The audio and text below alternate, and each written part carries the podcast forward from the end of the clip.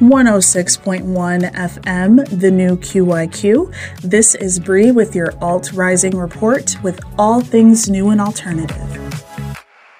Big news for all you Blink 182 fans. A recent tweet shared by Travis Barker said their new album will be finished before they leave on tour, which started in St. Paul, Minnesota on last Thursday, May 4th. Following the announcement of Tom DeLonge's comeback last fall, Blink released a new single called Edging. Tom DeLonge has described the upcoming album as the best of our careers. Kudos to Tom for setting expectations so high, because I'm sure everyone will be lining up around the block dying to hear this absolute masterpiece. You can stream your favorite Blink 182 songs. Just go ahead and download the new QYQ app or visit thenewqyq.com.